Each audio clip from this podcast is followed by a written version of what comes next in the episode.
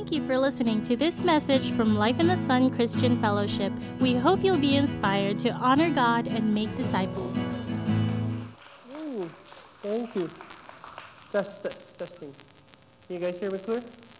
Amen. Good morning, church. That was uh, amazing praise and worship. As I've always said, that's what we live for. Uh, I would have probably said, let's go for some more and let's skip the message right altogether. But well, but anyway, we gotta we gotta preach the message also. Anyway, good morning to Life in the Sun Christian Fellowship. If you are visiting with us for the very first time, welcome in behalf of Pastor Mark and Terry. We welcome you to the church. Uh, hopefully that praise and worship already got you excited on what God can do and God is always doing on a Sunday service. My name is Arman. I am one of the church leader in this church. And yes, like what Sierra said, we just don't say that because we're part of leadership, but really there is a, there's an enjoyment when you're in the presence of God. Amen? Amen. So last week we concluded with a, okay, I'm sorry, they're still passing the, the basket. Uh, anyway, last week we concluded with our series, You Want More. So today we're having a series break. So I want to take you to the book of Ephesians. It's, uh, it's a short book, six chapters.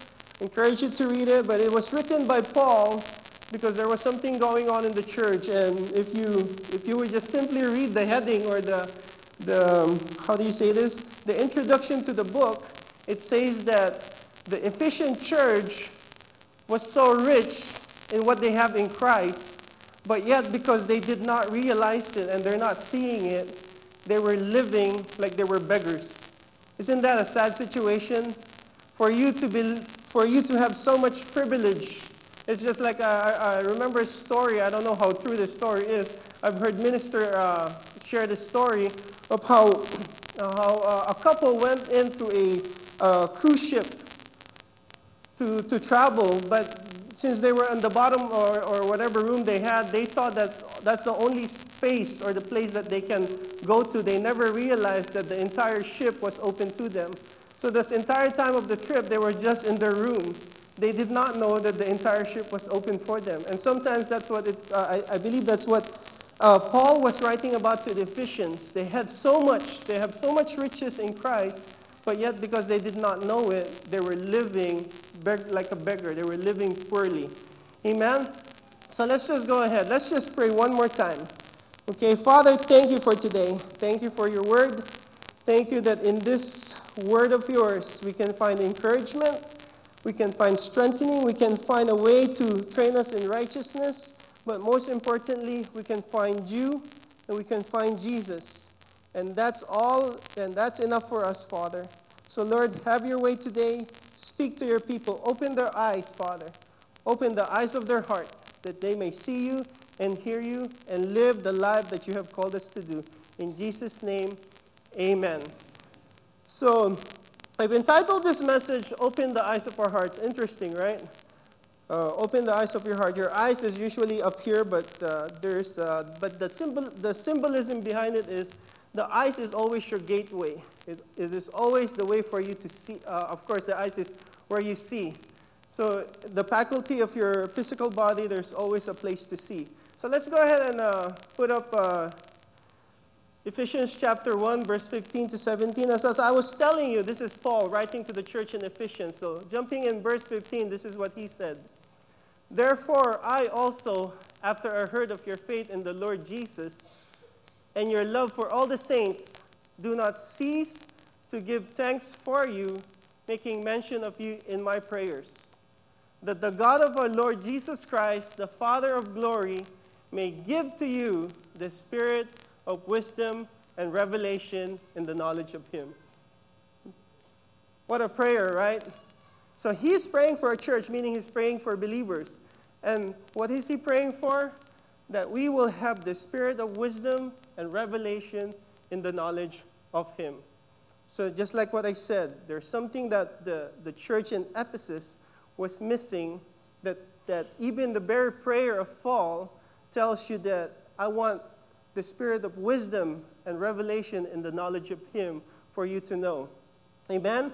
So then go ahead and uh, do the next verse. So it continues with verse 18, and this is where he begins it says that the eyes of your understanding being enlightened that you may know. In other translation, that word understanding is the word heart. So it's really the eyes of your heart be open. So Paul's prayer for the, the Ephesian church is I hope that your eyes or the eyes of your heart be open. Interesting, right? So they interchangeably uh, translated as the eyes of your understanding or the eyes of your heart. Because in the, uh, strangely it sounds, as, as strange it may sound, a person who's been renewed by God has a change of heart. And there are things about the kingdom of God, there are things about, about the Bible that is easier understood by the heart than the mind. It's just the way it is. The way when God allows you to experience His loving kindness sometimes cannot be understood by the mind. For example, we just finished doing our Want More series. In the natural mind, it doesn't make sense for you to be, give, to be, to be generous in your giving if you want to have more, isn't it? If you want to have more, the natural thing to do is what? Is to hoard, isn't it? The natural thing to do if you want to have more is not to be generous, to be stingy. But yet, in the way, in God's economy, He says that be generous. It's like he who refreshes others will himself be refreshed. There's even a Proverbs, uh, can't totally remember, paraphrasing it. The one who holds back ends up with nothing, but the one who always gives ended up with more. Paraphrasing it, not exactly that way. So, that example in itself, there are certain things in the way that the kingdom of God is and the way that God puts things into order that it is easier to be understood in the heart than it is to the mind. You probably heard this saying that sometimes people lose salvation because it is about 12 inches apart. Your mind and your heart are about 12 inches apart. People cannot understand, therefore, they don't want. When what God is calling is to understand with your heart, believe in your heart. Amen. So that's what Paul is uh, Paul this is where Paul was coming from. He was praying for a church that is missing something and they're not seeing something. And whenever what you do not see, sometimes you missed out. it can be you can be standing in a grand ballroom, but if you're blind, what's there to see? An example would be another one would be King King Zedekiah. King Zedekiah was the last king of Israel. Before he was taken to Babylon, he was blinded, or he was, his eyes were plucked out. Then he was taken to Babylon. During his reign, Babylon was the kingdom. It was the, uh, how do you say it? It was the reigning kingdom of their time. Uh, ever heard of the Hanging Garden of Babylon? One of the ancient wonder, uh, one of the, the wonders of the ancient world. Well, so when King, uh, did I say Zedekiah? When King Zedekiah was brought to Babylon, it doesn't matter that he walked the halls of the palaces. It doesn't matter that they were walking him in the hanging gardens of Babylon. To him, because he could not see, it could have been the desert all along. And sometimes that's what happens when we cannot see, we're missing out. When we cannot see certain things in our life, especially in the things of God, it could be as if we're just in the desert, but though we can be in a palace. Amen? So, what is it? What is it that Paul wanted us to see in order for us to know? So, today I'm going to show you three things that Paul talked about that he prayed for the church in Ephesus to be able to see so that they may know. Amen? And I hope this will bless you. I hope this will encourage you. I hope it will just allow you to grow in your faith. Amen?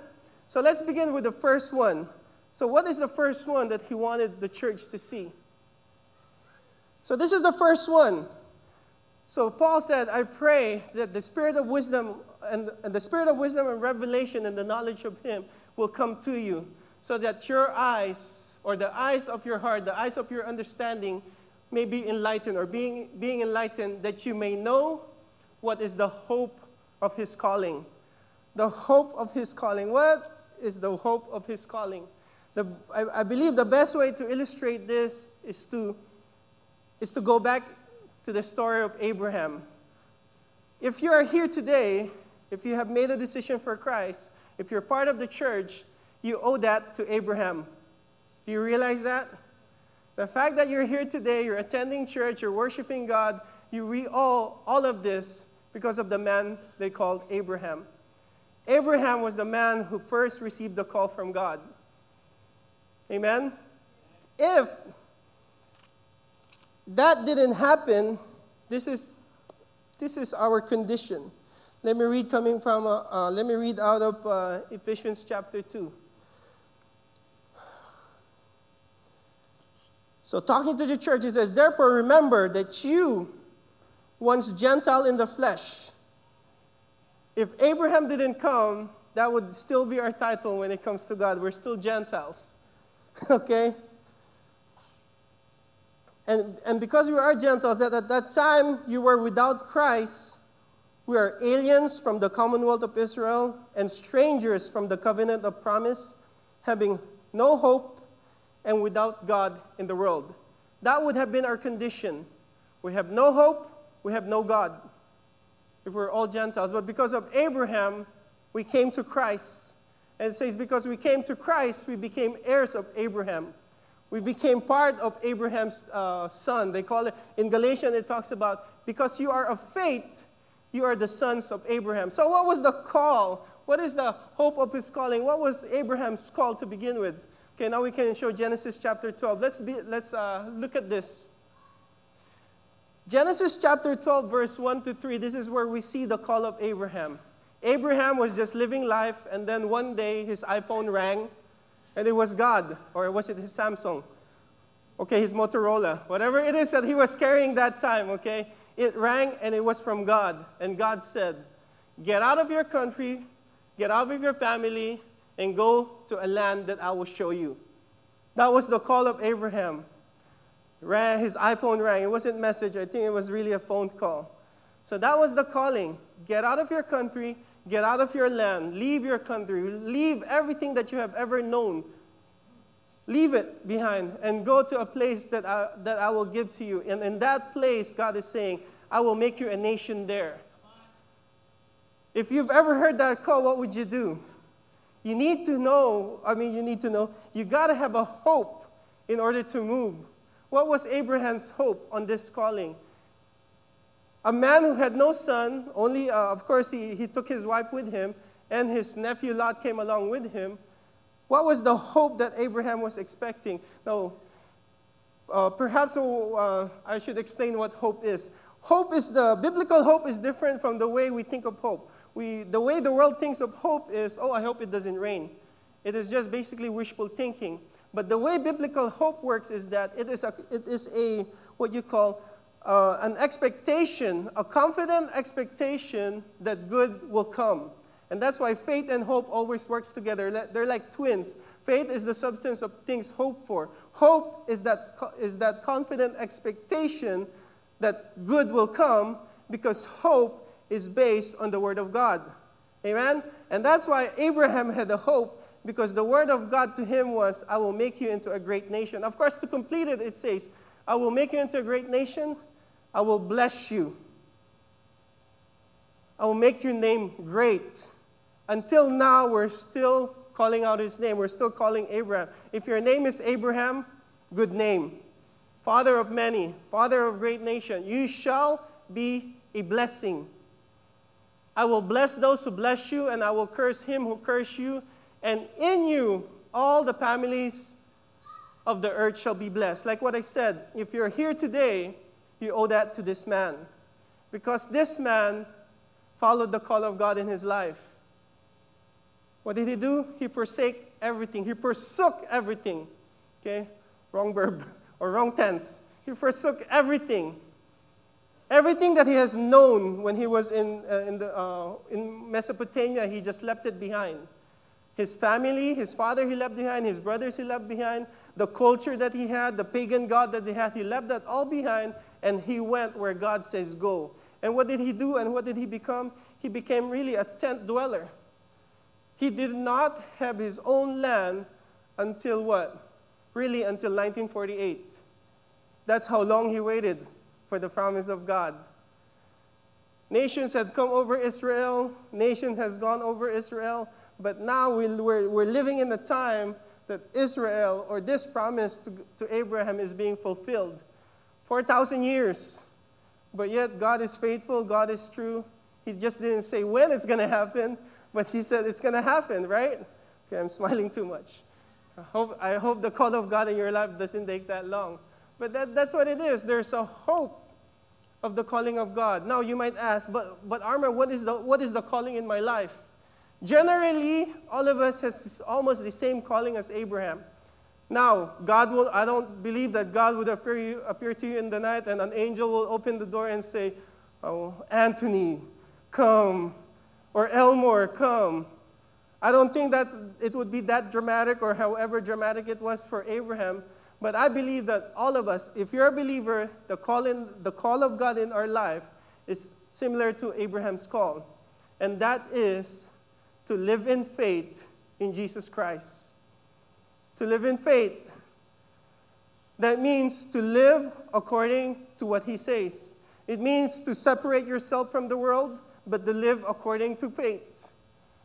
That's what it is. That's generally that is the, the call of God in our lives. Now, some of us, as we continue this journey of, of faith, God begins to open much more. It begins to, we begin to see uh, details and we begin to see, how do you say it, more, pre- more precisely what God wants you to do, what God is calling you to do, or what, what God is saying do.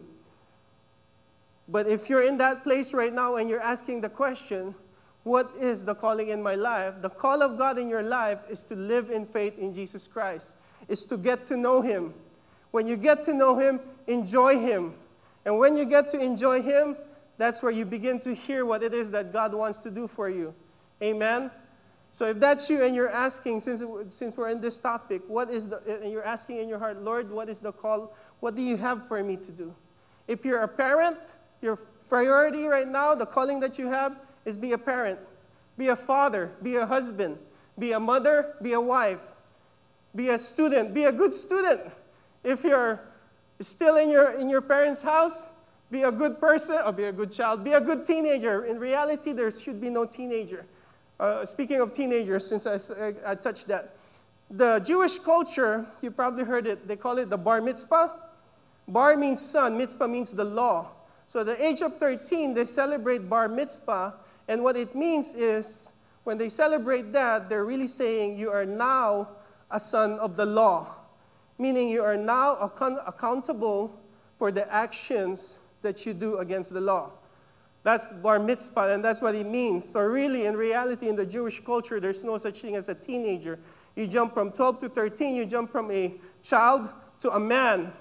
You now become accountable to the very law that they observe. That if you break the law, it, it's upon you. The parents will simply stay back, oh, no, that's upon you now.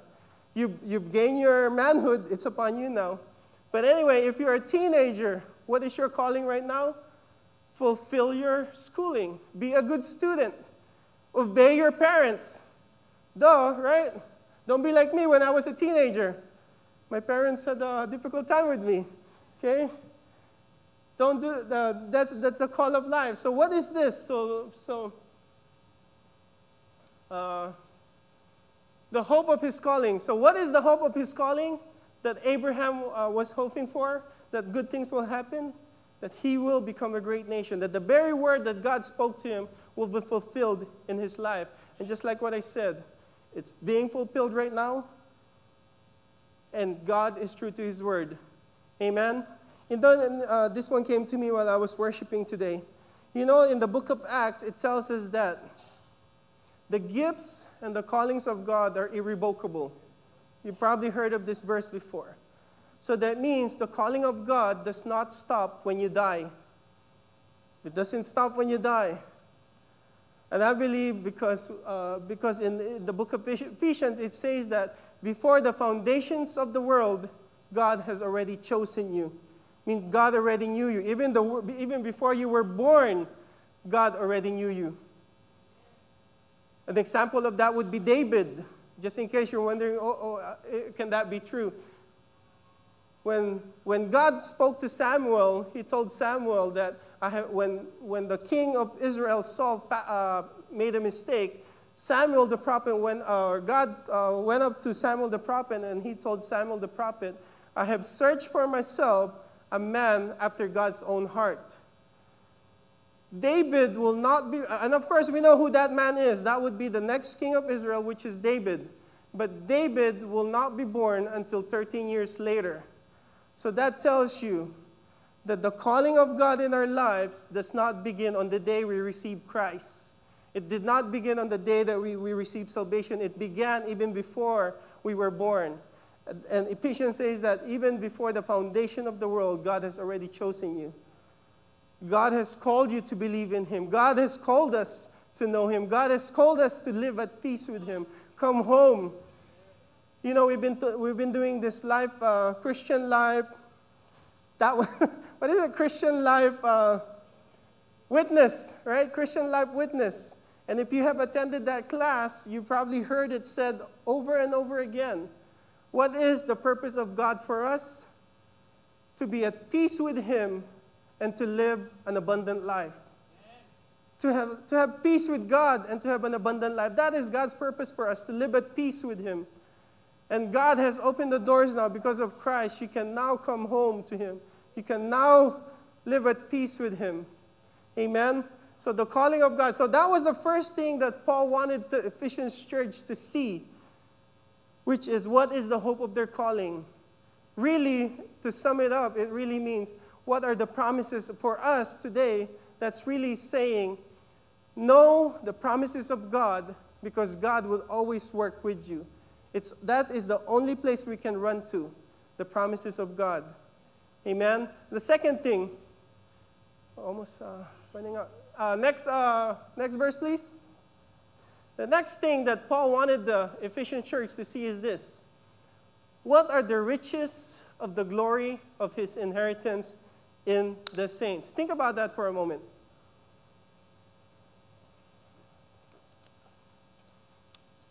My mind do not have a capacity to really understand the riches of his glory, of his inheritance in the saints.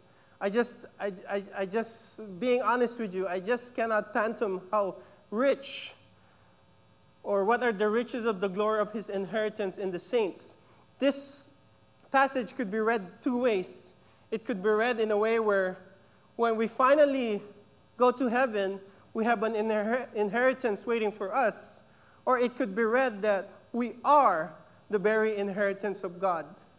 Because it was inheritance in the saints. Because it did say in the Bible that um, where he says, Jacob is my portion, Jacob is my inheritance. So really, we can take it in a way that we are God's inheritance. Amen since I, I began uh, in Ephesians, uh, since we're in the book of Ephesians, there's a passage in Ephesians that's so beautiful where it's, uh, if you're familiar with it, it says that we were created as God's workmanship. I began by saying that, that the call of God in our life began before the foundations of the world. But because we, we know that what happened in the garden was that we kind of lost something. And because we lost something, God began to do a work. Just like, the, just like uh, what we were singing earlier, God is working behind the scene all the time. The, my advice to you is sit, relax, coming from uh, Ruth. For the man will not rest until the matter is resolved. Many of us don't know how to do that. We do not know how to sit and relax and allow God to do the work. Uh, this is not the part of the, um, it's probably coming, uh, the third one. But anyway, what is the riches of glory and his inheritance in the saints? When God redeemed man, it took the entire Godhead to do the work. The universe is all of God. The earth is the Lord's. You know that uh, scripture. The earth is the Lord. The, everything is, uh, belongs to the Lord. When God created everything, everything that was created could never rebel against God. They never rebelled against God. The sun and the moon, the stars, they're still in their places. They have not dropped. They have not moved an inch. But yet man has rebelled on God. Uh, I don't know, the first day, second day. If, if we would only know, I don't know when man rebelled, but man has rebelled. But because in the loving kindness of God, He wants to redeem man. So when God went to work to redeem man, it took God the Father to give up Jesus. It took Jesus to redeem us by giving us His life. And then it took the Holy Spirit to regenerate us, to bring us back again to where we were supposed to be. And because of that, that work that God did ended up in something so beautiful. Okay? Uh, can you show them the next picture or the next verse? And I'll show it to you this way. Anybody know who this is? The Mona Lisa. I think some of you have seen this. I think uh, some have been to Paris. When you see this, what is the first thing that comes to mind? Smile. What else? Uh, uh, I can't hear. no eyebrow. Wow. Wow. We're looking at the natural. what else? Masterpiece? Relaxing? How about masterpiece? How about priceless? You know, this painting has no value, or they really cannot put a value in it because it's really priceless. The next painting after this is called the Salvador Mundi, which is priced at $460 million. But, but who painted this, man, uh, this person? the Leonardo da Vinci. Yes, Leonardo da Vinci. I was hoping that that was the first thing that you guys would say. Leonardo, the Leonardo, Leonardo. Okay, one of the Ninja Turtles. oh, you guys watch. Okay, you know what I'm talking about. Well, when you look at this painting, we call it a masterpiece, right? But if you would really look at it, it's really just canvas, it's just oil. But what gave it such price, uh, uh, what, what gave it its pricelessness, if that's a word? What gave it its pricelessness? The artists. Leonardo, Leonardo DiCaprio, wrong Leonardo. Leonardo da Vinci, da Vinci, the, Leonardo painted this and it has become a masterpiece. So every time you see the Mona Lisa, it's really, I believe that's the two things that will come to your mind a masterpiece and Leonardo. It's called a masterpiece because it's really not comparable to any other painting. Like what I said, the second painting that's even close to the value of this is the Salvador Mundi, 460 million. But, what, but, but where does it point you when you see the Mona Lisa? It points you to the artist. The masterpiece always points you to the artist. Amen? Because if you would really look at it, it's just canvas, it's just oil. In the natural, it's just uh, a, uh, a canvas with uh, much oil. But because it brought so much, uh, but, because, but every time you look at it, you see the one that actually painted it. Next, uh, next slide, please. In Ephesians chapter 2, verse 10, coming from the NLT, this is what it says For we are God's masterpiece. He has created us anew meaning this is the new, new regenerated man. He has created us anew in Christ Jesus so we can do the things He planned for us long ago. Church, the riches of the glory of His inheritance would be like this, would be us. When we finally go to heaven and the angels would look at us and they would see us as a masterpiece, it would bring such a praise to the glory of God because God would become Leonardo because we have become the Mona Lisa. Amen? Do you get that? Are you with me? That is the work that God did to renew us, to redeem us. God the Father had to give up Jesus, Jesus has to die on the cross, and now the Holy Spirit is still at work in us, regenerating us. The, the, the work of renewal is still going on like what we talked about in the kingdom of God. The kingdom of God is presently here, meaning the dominion of Christ is presently here, but the fullness of it is in heaven when we finally go with Him in heaven. So it's the same thing. The work of, sancti- the, the work of sanctification that the Holy Spirit is doing in us is already here, but the finished work will be in heaven. And, I was telling my wife this if the angels could be jealous, I believe the angels would be so jealous of us because we would be God's Mona Lisa. Because God will have His praise and all glory would go to our Heavenly Father and said, You have created a masterpiece. That when the angels see us in heaven, they would always go back and praise the God of, the God of our Creator, the, the Creator, the Waymaker, the Promise Keeper, because we would, they would see a masterpiece in us. Amen? See, that's the end part. We began by the calling, that's the beginning. The end part is, the, is really when we finally get to go to heaven. And then another thing that Paul talks about is the middle part, which is, go ahead, next verse. So, first he said, What is the hope of your calling? Then, what is the, the glory, the glorious riches? Okay, yes. then the third one, and what is the exceeding greatness of his power toward us who believe, according to the working of his mighty power, which he worked in Christ when he raised him from the dead and seated him at the right hand in the heavenly places. So, three things that, that Paul wanted to the Ephesians church to see so that they can know. It says here that there's a great power that is working um, that's working in us as believers. Romans chapter 8 verse 11, let me first show you before I uh, go ahead next slide please. Romans 8 chapter 8 verse 11, this is what it says, but if the spirit of him who raised Jesus from the dead dwells in you, he who raised Christ from the dead would also give life to your mortal bodies through his Spirit who dwells in you. It says here that God, the same Spirit that raised Jesus from the dead, dwells in us. The same Spirit is working in us, and it's working through us, and it's doing a work in us. And in this passage, it says that same Spirit give life to your mortal bodies. That's just one of the things that the Holy Spirit does for us. But the, main, the main point that I want to show you is that the Holy Spirit is, that dwells in us is completing that work that began in us. And that's why, in, in, is it Philippians where it says that what God has began in you, He will bring it into completion. How is He going to bring that into completion? Through the Holy Spirit. Amen. He's always working in us, and that's why uh, uh, the like what I said, the, the song earlier that we were singing, say Waymaker.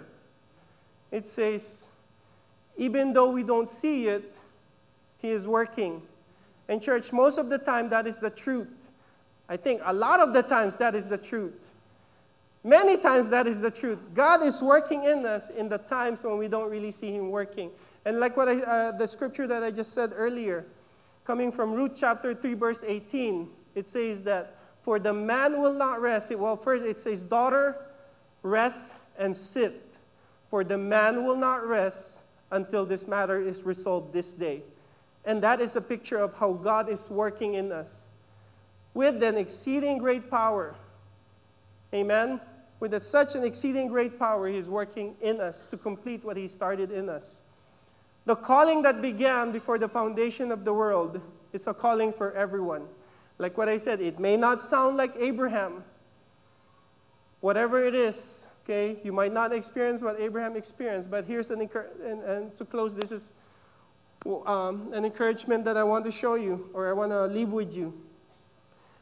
When I was a young believer, or I think even before I became a believer, one of the things that I kind of, uh, uh, what do you call this, had a wrong idea of is that when God calls you, God will demand from you, and God will tell you to go there, to do that, say this, say that. And because I didn't know, I thought, man, I cannot do that. Lord, and it, it, it kind of allowed me to step back because I didn't know, I didn't realize that when God calls you, just like how He called Abraham, He will be responsible with the Holy Spirit with the power behind your call to provide everything that you need for the call that He called you. So if God calls you to a certain place, God will provide the protection. If you're in a place of danger, what is the hope of that? It, well, you can hope on uh, in Psalms 91. If you're in a place of danger where God calls you, though a thousand may fall on my side and ten thousand in my right side, it shall not come near me no harm shall befall me. Amen. If God calls you to be generous giver, and you feel like, how will I do that? I do not have, I am not a millionaire, I'm not a billionaire. Rest assured that God says that goodness and mercy shall hunt you down all the days of your life. That is the hope. Church, every hope that we have is really based on the promises of God. And this is what Paul really wants the church to see. Go ahead and we'll do a recap of the entire thing. So, the three whats. This is really the three whats. What is the hope of his calling? Don't neglect. Church, if God calls you, uh, I, I, we used to say this before if it's God's will, it's God's bill. Yes, when God called Abraham, one of the very first things he said after the call, after he said, Get out of your country, I will bless you. Church, that is our God. Next, what is the glory of his inheritance? And I hope that we would see it, that this is where our hope lies. This is the finish line. The beginning is before the foundation of the world, but the finish line is that even angels would be so jealous of us. Okay, that's, my, that's just my opinion. That's not in the Bible. Okay, you can quote me on that. but it's just an opinion. But, but when we come out and we, when we, we allow God and we embrace the thing that God has called us, I believe that, that there's such a glory that we would bring to God, that we would be God's Mona Lisa, as I said. And lastly, what is the greatness of His power? Church, this is His backing. This is His backing to, to allow you not to doubt that if I have called you for something, then I will back you up. Um, going back to uh, the Waymaker, the, that's why I said I really appreciate that worship today. I heard uh, the Lord, uh, I, I, heard three, uh, the, what I heard today from God is the same thing that I heard, uh, I think, last year. I got your back. I got your back. That's what he said. I got your back. And church, that really is what he's saying here. That the same power that, G- that raised Jesus from the dead will be the same power that will work in you as you walk in the calling that God has for you. God is really saying, I got your back.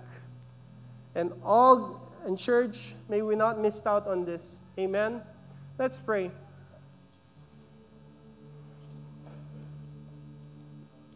Hallelujah. Father, thank you. And yes, Father, Lord, as your word says that your, your calls, your giftings, is irrevocable. You are not a man that you should repent. You are not a son of man that you should change your mind. Father, thank you. And Lord, I just pray right now for those of us. In fact, if you know that there, if you already know the call of God in your heart, I hope that you're encouraged today to know that God is backing you up. That it's not about your strength, it's not about your ability, it's not about what you have, but it's about how God will provide for you the giftings. He will provide for you the anointing. He will provide for you. He has become for us the wisdom. Amen. Just take a moment to do business with God.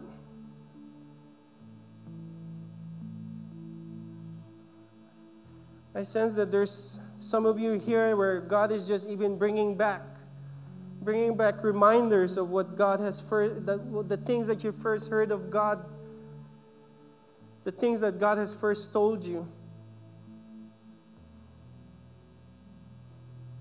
And I'm hoping right now that God is also telling you, I got your back. Father, thank you. Lord, I pray right now for us as a church. Lord, may this propel us to the next level.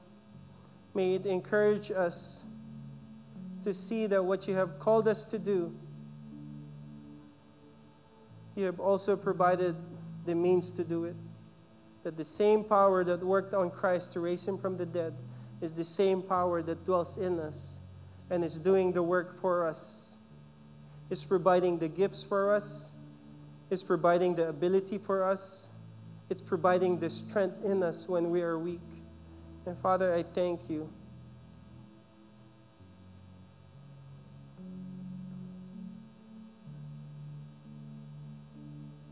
Father, we receive you today. We thank you for what you're doing in our lives.